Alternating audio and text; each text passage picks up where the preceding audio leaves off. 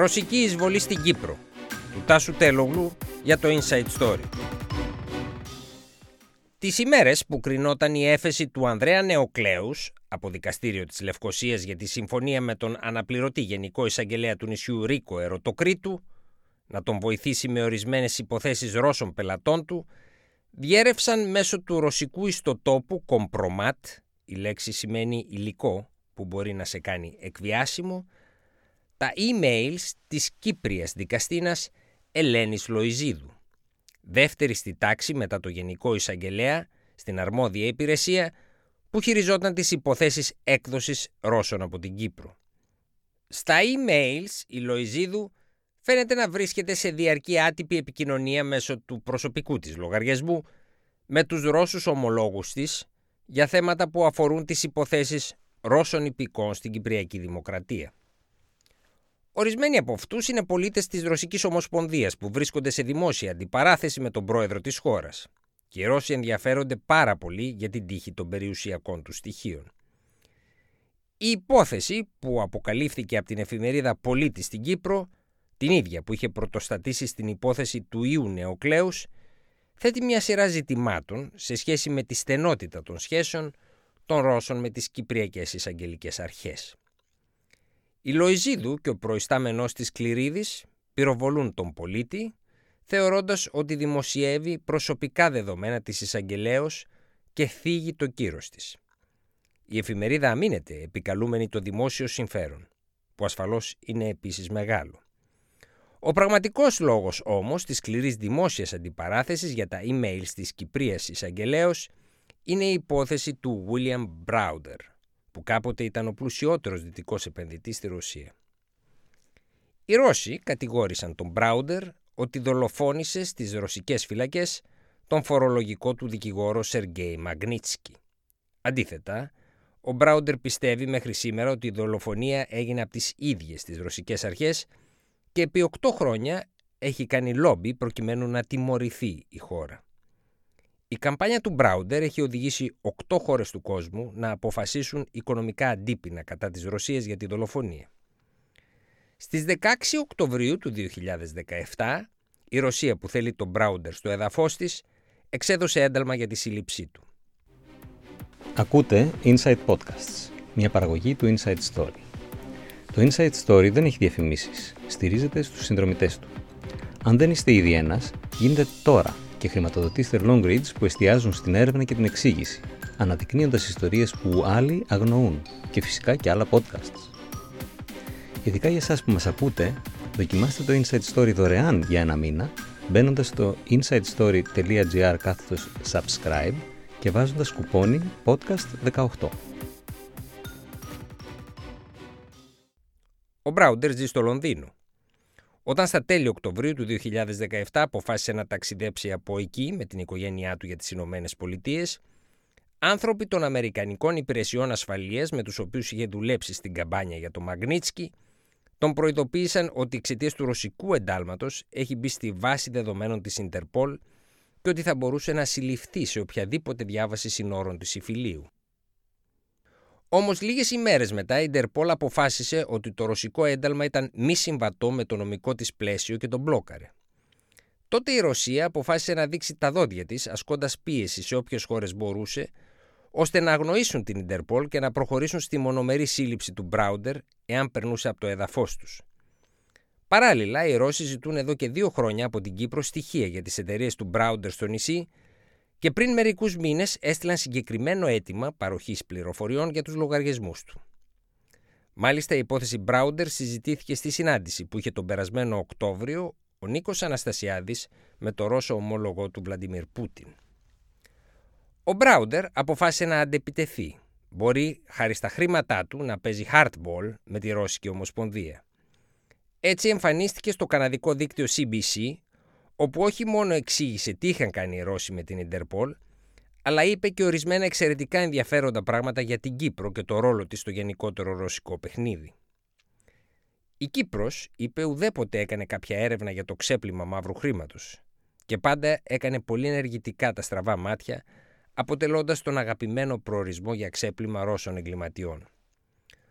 Ο Μπράουντερ ανακοίνωσε στην ίδια συνέντευξη ότι στόχος του ήταν να αναζητήσει τα προσωπικά χρήματα του Πούτιν και να φέρει την καμπάνια για το Μαγνίτσκι στο ευρωπαϊκό θέατρο, παγώνοντας ρώσικους λογαριασμούς σε ευρωπαϊκές χώρες.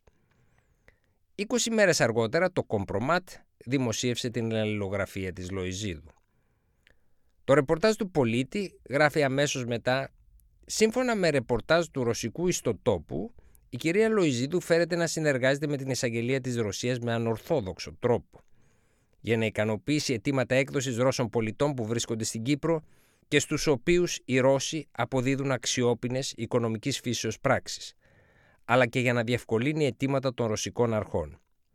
Μία εξ αυτών είναι η παγκοσμίου ενδιαφέροντος υπόθεση Browder, που χαρακτηρίζεται ο νούμερο ένα εχθρός του Ρώσου Προέδρου Βλαντιμίρ Πούτιν.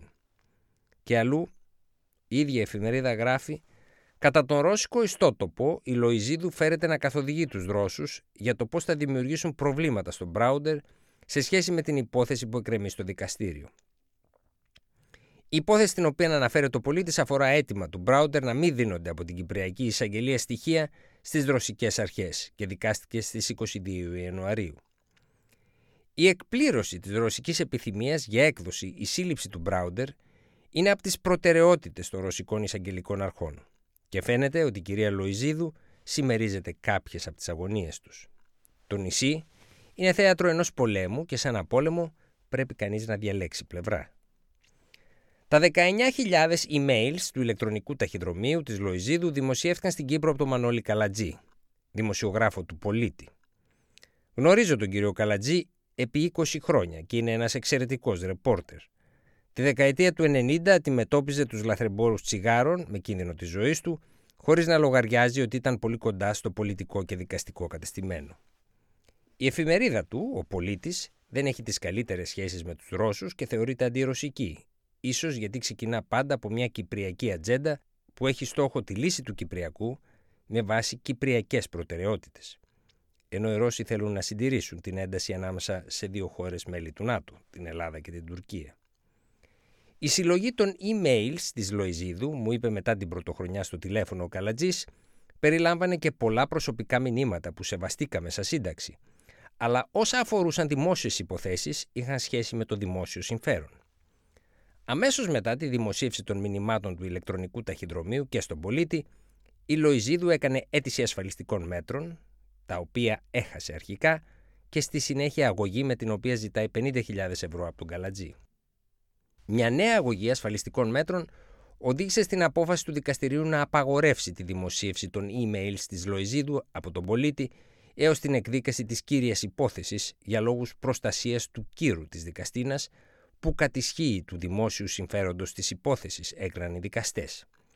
Ο Καλατζής με δύο συναδέλφους του εμφανίστηκαν στα social media να βάζουν το χέρι στο στόμα σε σύσκεψη της σύνταξης επιβάλλοντας τον νόμο της σιωπής του Κυπριακού Δικαστηρίου. Η απόφαση του δικαστηρίου δεν ήρθε ως κεραυνός εν εθρία. Ο Ρώσος Υπουργός Εξωτερικών Σεργέη Λαυρόφ είχε προηγουμένως καταστήσει σαφές σε συνέντευξή του ότι η δημοσίευση των emails της Λοϊζίδου θα έπρεπε να σταματήσει. Ο Ρώσος Υπουργός συνέδεσε την απέτησή του με την υπόθεση Μπράουντερ. Και αυτό είναι κάτι που δεν συμβαίνει συχνά. Ένας Υπουργός Εξωτερικών να παρεμβαίνει σε μια δικαστική διαμάχη. Στη συνέντευξη ο Λαυρόφ είπε ακόμα Μερικά κυπριακά μέσα μαζικής ενημέρωσης άρχισαν μια εκστρατεία, η οποία όπως φαίνεται μάλλον έχει προκληθεί και επινοηθεί με στόχο τη δυσφήμιση της συνεργασίας των χωρών μας στον τομέα της παροχής νομικής αρρωγής επιποινικών και αστικών υποθέσεων.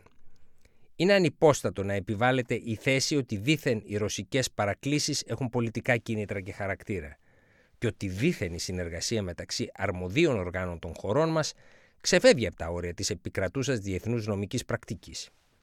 Σε σχέση με αυτό, θα ήθελα να υπογραμμίσω ότι η συνεργασία μας πραγματοποιείται αυστηρά και στη βάση της συμφωνίας μεταξύ της Ένωσης Σοβιετικών Σοσιαλιστικών Δημοκρατιών και της Κυπριακής Δημοκρατίας περί νομικής αρρωγής και νομικών σχέσεων σε αστικές και ποινικές υποθέσεις του 1984. Τη συνθήκη για την παράδοση στο εξωτερικό δικαστικών και εξοδικαστικών εγγράφων για αστικά και εμπορικά θέματα του 1965 και την Ευρωπαϊκή Συνθήκη για Αμοιβαία Νομική Βοήθεια για ποινικές υποθέσεις του 1959 και σειρά άλλων διμερών και διεθνών εγγράφων. Όπως βλέπετε, ο Λαυρόφ αναφέρεται σε συνθήκες που έχει υπογράψει προκάτοχος της Ρωσίας Σοβιετική Ένωση. Το αργότερο σε αυτό το σημείο, ο Γενικός Εισαγγελέας της Κυπριακής Δημοκρατίας Κληρίδης θα έπρεπε να αντιληφθεί ότι το χακάρισμα των email της Λοϊζίδου, για το οποίο είχε μεμφθεί έμεσα τον Ανδρέα Νεοκλέους, είχε σχέση με κάτι πολύ μεγαλύτερο και πολύ σοβαρότερο. Τον αγώνα του Πρόεδρου Πούτιν εναντίον του Μπράουτερ.